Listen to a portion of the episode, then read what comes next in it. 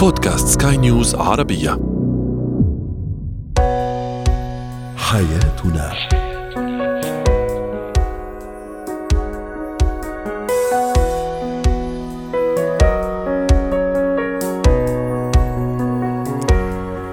مستمعينا الكرام أهلا بكم. معنا إلى حياتنا فضاؤكم اليومي الذي يعنى بشؤون الأسرة وباقي الشؤون الحياتية الأخرى والذي يمكنكم الاستماع إليه عبر منصة سكاي نيوز عربيه dot com slash podcast وباقي منصات سكاي نيوز العربية الأخرى. شاركونا عبر رقم الواتساب 00971 561 886223 معي أنا آمال شاب. اليوم نتحدث عن الصداقة بين الزوجين كيف أجعل شريكي صديقي سواء زوجتي أو زوجي.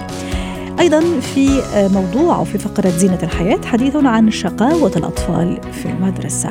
وأخيرا إتيكيت دور العبادة. هو وهي. يذهب خبراء العلاقات الزوجية والأسرية إلى أن الزواج السعيد هو ذلك الذي يقوم على صداقة عميقة. هذا دليل على أن الصداقة الزوجية أهم أسباب استمرار العلاقة الزوجية الناجحة وترتكز الصداقة بشكل عام على عاملين أساسيين الاستمتاع بالصحبة والمساندة في الأوقات الصعبة. كيف أكون صديقة لزوجي؟ وكيف أكون صديقا لزوجتي. هذا هو موضوعنا اليوم. نقلب في زواياه المختلفة مع دكتور هاني الغامدي المحلل النفسي والأسري والاجتماعي ضيفنا العزيز من جدة. يسعد أوقاتك دكتور هاني. أهلا وسهلا فيك معنا اليوم في حياتنا وموضوعنا اليوم. الصداقة الزوجية كان هذا سؤالنا التفاعلي كيف تجعل من شريكك صديقك المقرب؟ دعني أستعرض بعض تعليقات السادة المستمعين التي وصلتنا على منصات سكاي نيوز عربية. تعليق يقول يقول تجعل منه زوجا وصديقا واخا وابا وكذلك شريك يعتبرها اما وأختا وصديقة وزوجة. أيضا تعليق يقول نصيحة لنفسي أنا كرجل كن أبا تفخر به وأخا تستند عليه وجدا تعشق جذوره وأبا تخاف عليه وحفيدا تلعب معه وأستاذا تتعلم منه وصديقا تفضفض له وقدوة تقتدي به وأيقونة تحلم بها وبعد أن أنجح في كل هذه الأدوار عندها أستحق أن أكون شريكا لها. كن صديقا شريكا اولا تظفر بك كحبيبا للأبد. دكتور هاني كيف أكون صديق لشريكي؟ ماذا يعني الصداقة بين الزوجين؟ مساء الخير وأهلا وسهلا بك سيدة أمال وكل المتابعين المستمعين المكرمات والأكارم. يا أهلا وسهلا. آه هي فين الصداقة؟ أولا يا أمال عشان نخليها في بيت الزوجية. ولكن عشان ما كذا من البداية. آه عشان ما نكون بس متشائمين مفهوم الصداقة هو مفهوم راقي جدا جميل. وأنا أشرت أن الصداقة بشكل عام ترتكز على عاملين الاستمتاع بالصحبة والمساندة في الأوقات الصعبة. وفعلا هذا معنى رائع وجميل.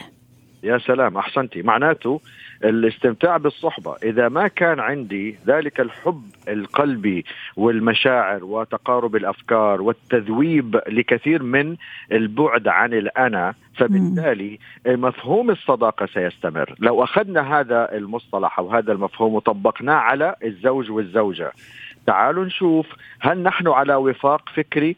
هل نحن من القلب عندنا تلك المحبة اللي تاسر قلوبنا إلى درجة التذويب في إنه نحن اليوم نفكر مع بعض ونحن اليوم نتشارك الأفكار دون وجود الأنا. المصيبة الكبيرة يا أمال يا أختي هي موضوع الإيجو والأنا تبعنا اللي بتخليني منفصل ولست متصل في علاقتي مع الآخر. هذه إشكالية كبيرة. رائع. هذا الجزء هذا الجزء من الإشكالية. للأسف نجد في بعض البيوت. نعم هي زوجتي نعم هو زوجي ولكن مش على الورق هو على الورق وعلى تشاركية حياتية معينة في بعض عناصر الأمور الخاصة ببيت الزوجية. ولكن لم نصل إلى مرحلة اتصال المشاعر الحقيقي وبالتالي عندي الإيجو تبعي منعزلة عن الإيجو تبعها. الإشكالية دي هي اللي ما بتخلي مستحيل مفهوم الصداقة يكون في بيت الزوجية لأنه ابتداء أصلا المفهوم العام لزوج وزوجة لم يكن على التوازن أه. المطلوب في علاقتهم. واصلا كمان يا دكتور راح اضيف هذا هذا النقطة ويريد تشاركني فيها. المفهوم العام لمعنى الزواج بمعنى شو معنى أنا قبل الزواج كنت صديقة مقربة كثير لإله وكان صديق كثير مقرب لإلي. يحكي لي يفضفض لي أنا أول شخص يلجأ ليه. فجأة بعد الزواج تغير الأمر. إيش اللي صار؟ هل مفهومنا للزواج هو اللي فيه مشكلة صار مفهومنا للزواج. يعني واجبات جيب آه، سوق آه، مقاضي مصاريف مشاكل أولاد أطفال. هل مفهومنا نحن للزواج هو اللي فيه إشكالية؟ طيب خليني آخذ كلامك على جنب شوية خليني أديك مصيبة أخرى. المصيبة الأخرى إنه أنا خليها حقيقة. آه هذه حقيقة يا أختي. المصيبة الأخرى إن أنا متزوج كرجل زوج ولي صديق أسر له بما يتم في بيتي من ضيق وعدم توافق وهي زوجة ولها صديقة أسر لها بما هو عليه الأمر. إذا الصداقة اللي مطلوبة ما بين الطرفين. داخل بيت الزوجية أصبحت خارجية أصبح هو له صديق يتحدث عن أعباء الأمر في بيت الزوجية وهي له أيضا لها صديقة. إذا إحنا من الصعب بمكان نتحدث اليوم بالرقي الجميل لموضوعك اليوم عن إنه في صداقة في بيت الزوجية، طيب يا دكتور هاني أنت كده قفلتها في وشنا ما في؟ لا يا أخواتي واخواني موجود. ولكن يجب أن يكون هناك قاعدة أساسية، رقم واحد تذويب الأنا تماما ما بين الطرفين. رقم اثنين طبعا الاحترام والتقدير وكل الجريدينس هذه اللي نحن نحتاجها في علاقتنا الإنسانية. وبالتالي نستطيع التحدث ان إحنا عندنا تشاركية مشاعرية مع الطرف الآخر سواء كان بمفهوم الصداقة العام في من هم حولنا أو المفهوم اللي إحنا بنتحدث عنه اليوم داخل بيت الأسرة رقم ثلاثة الحرص على أن يكون هذا الشخص المشارك واللي أنا متشارك معه أضع المعنى الحقيقي لمفهوم إنه هو صديقي، لكن م. عندنا مشكلة يا أمل لازم نتنبه لها بارك الله فيكي. ما ينفع إنه لما أحول أنا كزوجة أحول الزوج إلى صديقي وأنا كزوج أحول الزوجة إلى صديقتي وأبدأ أسحب عليها متطلبات الزوج رقم واحد متطلبات الأب رقم اثنين متطلبات الصديق رقم لا لا لا كثير علي. أنا كده أنت بتسقط علي حمل ثقيل. خلوا صداقتكم داخل بيت الزوجية تحديدا صداقة منفتحة صداقة زي النسمة. عشان ما نح ما نضع المفهوم الحقيقي للصداقة لأنه بيني وبينكم والكلام بس ما تقولوا لأحد. في بعض المواضيع ما ينفع إنه زوجي يعرف عني فيها في بعض آرائي أو في بعض أموري أو في بعض تصرفاتي أو سلوكياتي. طبعا نتكلم على الحدود المحمودة وليس انه خروج عن النص. وبالتالي الجزئية هذه أنا أبقي جزء منها للمفهوم العام لكلمة صداقة اللي هو زوجة لها صديقة زوج له صديق وبالتالي ممكن يتناقشوا في أمور الحياة. الصداقة اللي نحتاجها داخل بيت الأسرة وهذا النقطة المهمة من كلامنا اليوم هي الأمر الخاص بالانفتاح في الآراء. بحيث إنه الطرفين يتقبلوا الفكر المختلف والمخالف ونحن على عنوان أو تحت عنوان زوج وزوجة ابتداء وتحت عنوان إنه إحنا أصدقاء وبالتالي نستطيع إنه إحنا نتناقش مع بعضنا البعض ضمن المفاهيم الجميلة من خلال تذويب الانا والتشاركية الحقيقية بالمشاعر ما بين الطرفين. وأكيد راح أزيد كمان نقطة أو اثنين دكتور وشاركنا الرأي مع السادة المستمعين، لما أقول صداقة كمان أكيد راح يحضر المرح، راح تحضر الاهتمامات المشتركة، راح يحضر كمان تقبل عيوب الطرف الآخر. ولا وش رأيك؟ لأنه نحن كمان كأصدقاء نحب نمرح مع بعض أنا مع صديقتي. أحب كثير أني أمرح وأحب أنه صديقتي تتقبل عيوبي وأحب أنه تكون في عندنا اهتمامات مشتركة. فما بالك مع شريكي مع الزوج ومع الزوجة. كلامك خلاني أتغاظ وأزعل لأنه حالات كثيرة يا أمال بتجيني أتعجب حقيقه انه الكلمة المهمة الجميلة الأساسية في العلاقة ما بين طرف وطرف غير موجودة وهي المرح. أنا أتعجب حقيقه كيف انه رجل متجهم أو امرأة متجهمة ويدعوا انه هم في بيت زوجية وتبغون كمان نطبق عليهم مفهوم الصداقة هذا أمر مستحيل. المرح يا أحبتي هو أساس العلاقات الإنسانية. مش نتحول أرجوز مع شديد احترامي بين قوسين ولكن المرح الحقيقي اللي تقصد السيدة أمال اليوم هو الانفتاح المشاعري. أنا أقبل كل قفشاتك وكل كلامك وكل أمر يجي من هذه الزوجة جميل بالنسبة لي أتقبله بحب والعكس صحيح. لا أن يكون ترصد للكلمات. إيش قصدك؟ إيش قصدك بتبتسمي ليش؟ إيش في في عيونك؟ إيش قصدك بالكلمة هذه؟ إيش قصدك بالنكتة هذه؟ حتى لما يمرحوا مع بعض من خلال بعض النكات أو بعض التصرفات وكأن لها معاني جوا الصدر وقد أنا شقيت عن صدر الشريك وعرفت إنه هو يقصد الإساءة. يا أحبتي أنتم كيف تعيشوا تحت هذا الضغط الذاتي من أنكم تفسروا الأمور بأكبر مما تستحق وأكبر من حجمها وبالتالي نتحول إلى أعداء ذاتيين من جوا صدورنا تجاه الطرف الآخر دون أن نشعر. وبالتالي مع الزمن نتحول إلى الفرقة المشاعرية ومنها ممكن يؤدى إلى كثير من المسارات سواء كان طلاق صامت أو طلاق أو إلى آخره. شكرا لك دكتور هاني الغامدي المحلل النفسي والأسري ضيفنا العزيز من جدة وأتمنى لك يوم سعيد. زينة الحياة اليوم في زينة الحياة نتحدث عن شقاوة الطفل في المدرسة التي قد تشكل إحراج بالنسبة لي كولي أمر كأب أو أم لهذا الطفل وأحيانا إزعاج أيضا بالنسبة لي كمعلم في الصف. الحديث عن هذا الموضوع رحبوا معي بهمسة يونس الخبيرة النفسية والتربوية. سعد أوقاتك أستاذة همسة. طفلي شقي جدا في المدرسة كل يوم وثاني المعلمة وهي التدريسية تكلمني وتشتكي من شقاوته وفي المدرسة.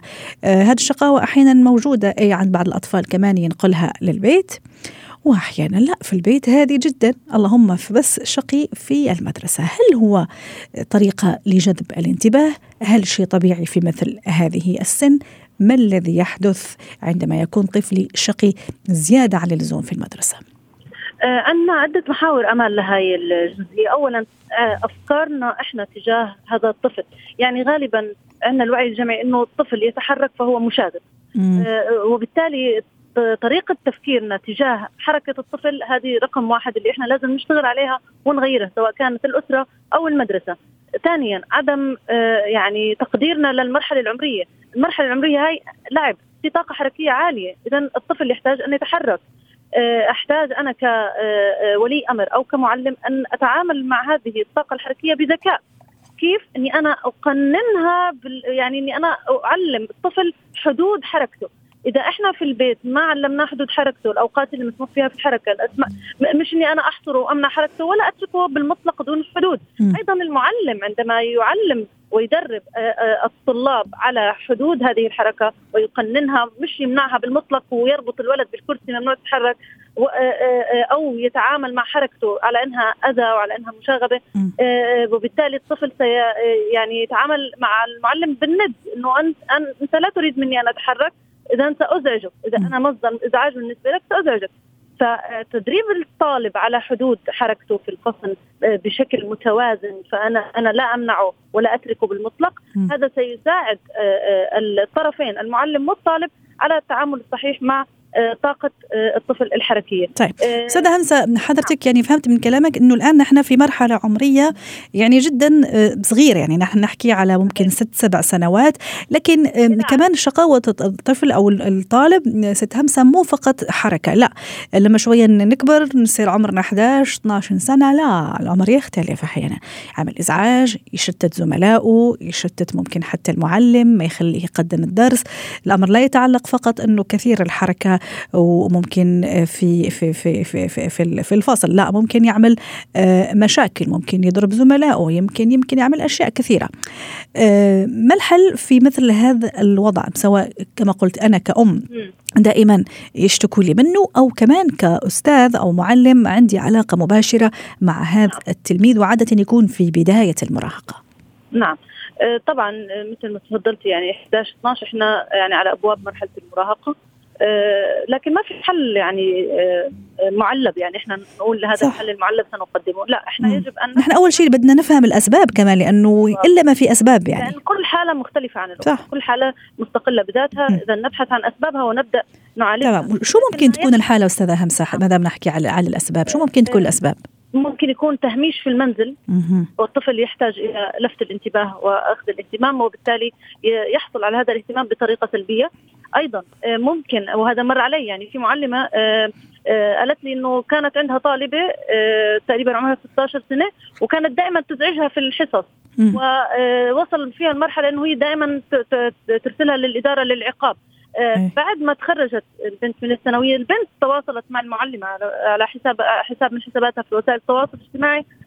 قالت لها أنا أعتذر عن كل السلوكيات والشقاوات الشقاوة اللي أنا تصرفت فيها في في المرحلة اللي انت درستيني فيها لكن أنا كنت بحاول أقول لك إني انتبهي لي أعطيني اهتمامك لأنه هي ما كانت يعني متفوقة كانت شوي يعني آه، آه، علاماتها الدراسية منخفضة.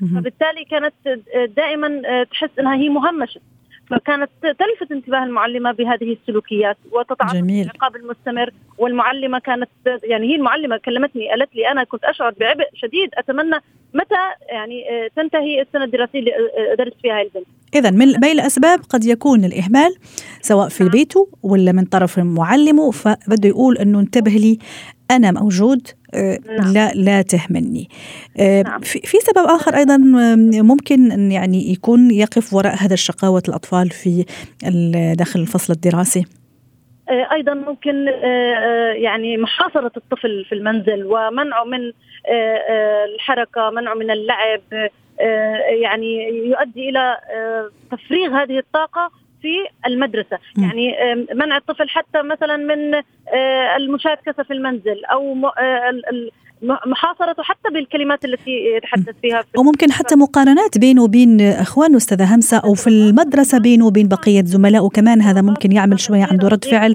آه، سلبي ويبلش كذا تقريبا نوع من الانتقام إذا صح التعبير ويضايق الأستاذ أو المعلم. الكفات الأسرية في المنزل أيضا قد تستدعي الطفل أو المراهق إنه آه، يبدأ بعمل آه، سلوكيات تلفت الانتباه. ليش؟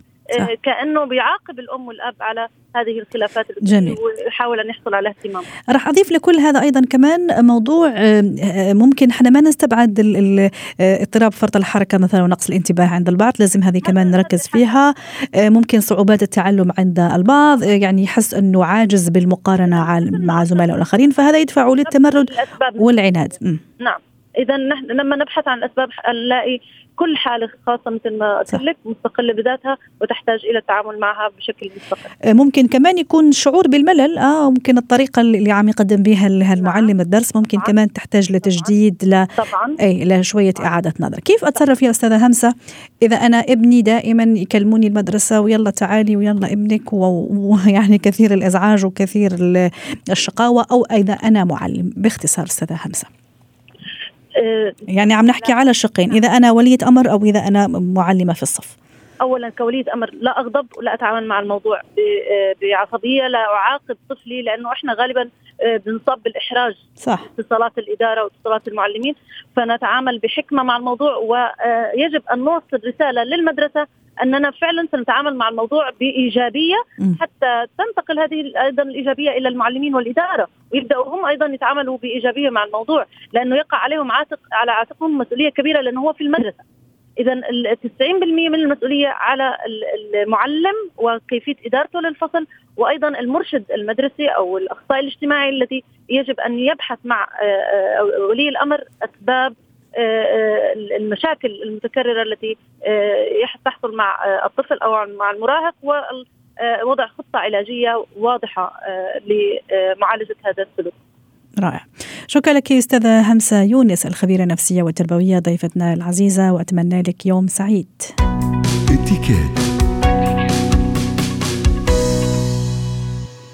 اليوم في اتيكيت سنتحدث عن اتيكيت دور العبادة. أكيد دور العبادة كلها آه، تسعى أو ترنو جميعها لتكريس صبغة الروحانية في هذه الأماكن. اليوم نتحدث عن الاتيكيت وأداب التعامل وأخلاق التعامل في هذه الأماكن. للحديث عن هذا الموضوع رحبوا معي بدكتورة سلوى عفيفي خبيرة الاتيكيت. والبروتوكول الدولي ضيفتنا العزيزة من القاهرة. يسعد أوقاتك يا دكتورة سلوى. أهلا وسهلا فيك. اليوم نتحدث عن الاتيكيت في هذه الأماكن اللي لها قدسية وخصوصية أيضا وروحانية في الحقيقة. ما هو اتيكيت دور العبادة؟ ونحن لا نتحدث عن دور عبادة معين دون غيره. نتحدث بشكل عام. يسعد أوقاتك يا أستاذة أمال طبعا صح. موضوع مهم وبالتأكيد لدور العبادة ليس فقط اتيكات لها آداب وقواعد وقدسية صح. طبعا لما لها من روحانيات مثل ما ذكرتي دائما أنا أفضل قاعدة سهلة جدا لتذكرها ABC وهي ال appearance أو المظهر والهندام السلوك اللي هو ال b ال behavior ولغة الجسد التواصل communication في هذه المناسبة برضو أو في هذه الزيارة يكون فيها الثلاثة. الحرص طبعا على النظافة الشخصية والعناية الشخصية فالنظافة من الإيمان. وأكيد الاستحمام الطهارة التطيب باعتدال غسل الأسنان قص الأظافر تهذيب اللحية المحافظة على نظافة القدمين أيضا. آه، وضع مزيل عرق آه، كل هذه الأشياء ارتداء جوارب نظيفة ارتداء ملابس معتدلة لا تكون يعني كثير من الزينة فيها. أو الابتعاد عن النقوش وال brand names وكل المظاهر المبالغ فيها. طبعا هذا ليس من آداب هذه الأماكن.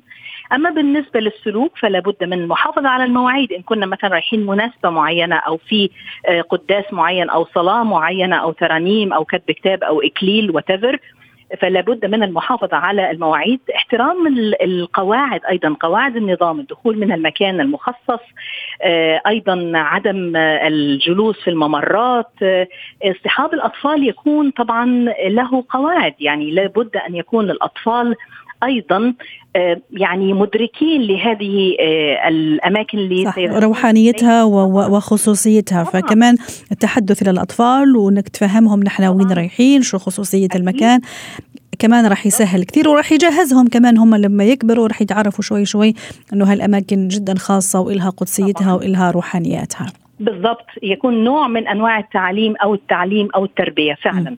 آه وضع الجوال على الصامت طبعا. هذا اللي كنت كمان راح احكيك عنه لأنه كثير مهم أستاذة سلوى. الجوال مثلا في دور العبادة أحيانا بتلاقي مثلا فعلا الناس في في في في خشوع أو في تنصت مثلا للترانيم زي ما قلتي أو طبعا. للخطبة أو للدرس. طبعا. آه وإذا بالتليفون صوت جوال عادي ممكن الشخص هذا يرد ممكن يزعج الناس ويقطع طبعا. عليهم. هذه الخلوة إذا صح التعبير أو هذا الروحانيات. أكيد. يعني إحنا لابد دائما أستاذ أمال نفكر في الهدف اللي إحنا رايحين منه. أنا رايحة عشان أصلي رايحة عشان أجامل رايحة أحضر قداس أو صلاة أو حلقة دينية رايحة أجامل أحضر كتب كتاب. لابد إنه أنا أتبع النظام عشان دايما بنقول الكلمة الشهيرة حضوري يكون مميز في المكان اللي أنا بكون فيه. فايضا آه، بالنسبة للكوميونيكيشن أو التواصل مع الناس هي أيضا مناسبة حلتقي بناس. صح. لابد من إلقاء التحية السلام على الناس. آه إنما ليس آه يعني الإطالة في الأحاديث الجانبية خاصة م. مثل ما ذكرتي إنه ربما يكون في آه يعني بروتوكول معين أو في آه، جدول معين أو حفل معين أو مناسبة معينة أو حلقة دينية فلا بد من الانصات أكثر. إنما لا مانع من إلقاء التحية والسلام. الصوت يكون منخفض طبعا في إطار الحيز الشخصي اللي إحنا نجلس فيه أو نقف فيه. أيضا الضحك بصوت عالي غير آه، مطلوب. هنا صح. عايزة آه، أركز على نقطة مهمة لو تسمحي لي. تفضلي إحنا لم نذكر أي دين لا, لا قلنا إسلام ولا مسيحي ولا كذا. آه، أحيانا كثير لنا أصدقاء مثلا ممكن يكونوا مسلمين مسيحيين وبيروحوا يتزاوروا في مناسبات مختلفة. قد يكون مثل ما ذكرت مثلا كتب كتاب أو إكليل أو عزاء. لابد أن نحترم الثقافة المختلفة. رائع. يعني مش تشيري لنقطة كثير مهمة. مهمة جدا يعني ربما ولازم تكون كمان عندنا خلفية أيضا ولو بسيطة دكتورة سلوى آه. حتى آه. نتفادى الإحراج و... وأظهر ب... يعني بمظهر لائق طبعا اولا احترام الاختلاف ربما أنا بالنسبة لي هذا دين مختلف مثلا بس لا لابد طالما أنا قبلت أني أتواجد وهذه صديقتي إيه لكم دينكم ولي الدين إنما حتى لو أنا أجهل يا أستاذة أمال لابد أن أترك المضيف وأنا أتبعه. يعني مش إنه إحنا نكون مستعجلين. آه، ونتلاشى اطلاقا الأحاديث الجانبية والنميمة أو يعني التهكم على مثلا موقف معين أو على آه، ترنيمة معينة مثلا أو على سلوك معين هذا غير لائق اطلاقا. فلا بد أن نحترم الثقافات الأخرى حتى دائما نترك انطباعات جيدة ويكون حضورنا مميز. رح أضيف ليها إذا تسمحي لي ست سلوى. آه كمان موضوع إنه كثير مهم إني ما أشغل حيز أكثر من اللي أحتاجه في هذا المكان خاصة أحيانا تكون مزدحمة جدا في أيام محددة أحيانا في مناسبات معينة يكون في كثير ازدحام. فكمان إني حتى أحترم الناس الثانية وأعطيهم كمان فرصة للعبادة والتعبد والوجود في هذا المكان للكل حسب دينه وحسب هذا يحب نعم. ويرغب أنه يكون موجود في هالمكان. صحيح. إيه، لذلك أنا دايما أقول إنه نقلل من المتعلقات الشخصية. م. يعني مش آخذ جاكيت وآخذ شنطة كبيرة وآخذ إيه، مثلا اكله وشربه دائما نقلل دائما يكون عارفة البساطة؟ صح. ببساطة هي من أكثر الأشياء. حتى إنه دائما أحافظ على آه، ما أحبه لغيري أو لنفسي آه، أحبه لغيري أيضا. آه، فدائما إني أحرص على البساطة ولا أخذ حيز أكثر حتى لو وضعت شنطتي. أحطها مثلا ممكن جانبي أو أحطها على حجري. لا أخذ كرسي آخر وشخص آخر لا يجلس مثلا لابد من مراعاة مشاعر الآخرين. واضح. شكرا لك دكتورة سلوى عفيفي أسعدتينا اليوم بهذه المشاركة ضيفتنا العزيزة من القاهرة خبيره الاتيكيت والبروتوكول الدولي. حياتنا ختام حلقة اليوم من حياتنا شكرا لكم وإلى اللقاء.